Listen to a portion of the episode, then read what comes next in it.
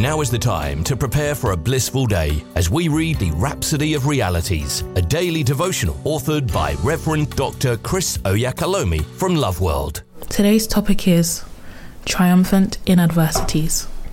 Our opening scripture is taken from Romans chapter eight, verses thirty-five to thirty-seven.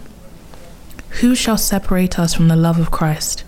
Shall tribulation or distress or persecution or famine or nakedness or peril or sword?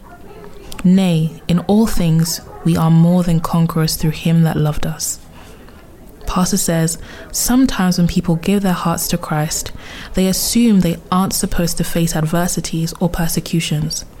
But the Bible says, count it all joy when you go through diverse tests. That's from James chapter one, verse two. Tests, trials, and persecution are all part of the package. Never be flustered by them, because you're more than a conqueror. You're a victor in Christ Jesus. The devil will try to sway you or throw darts at you. He may prowl around seeking whom he may devour, but the word tells us and tells you what to do. Resist him with your faith. Ephesians chapter six, verse sixteen says to use the same faith, your shield of faith, to neutralize and extinguish Satan's fiery darts. Above all, taking the shield of faith, wherewith he shall be able to quench all the fiery darts of the wicked. Pastor says we're not on the defensive, but on the offensive against Satan and his cohorts of darkness.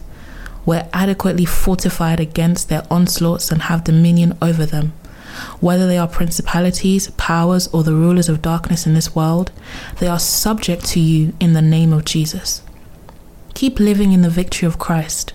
Dominate your world, dominate your environment, and give Satan no chance.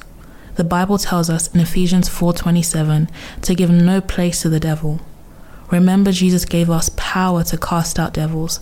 Therefore, use that authority in his name and subdue the evil and wicked one. That's what Jesus said to do.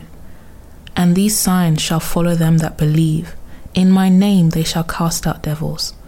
That's from Mark sixteen, verse seventeen. It's the first of the things he said we could do in his name. Praise God. Say this confession after me.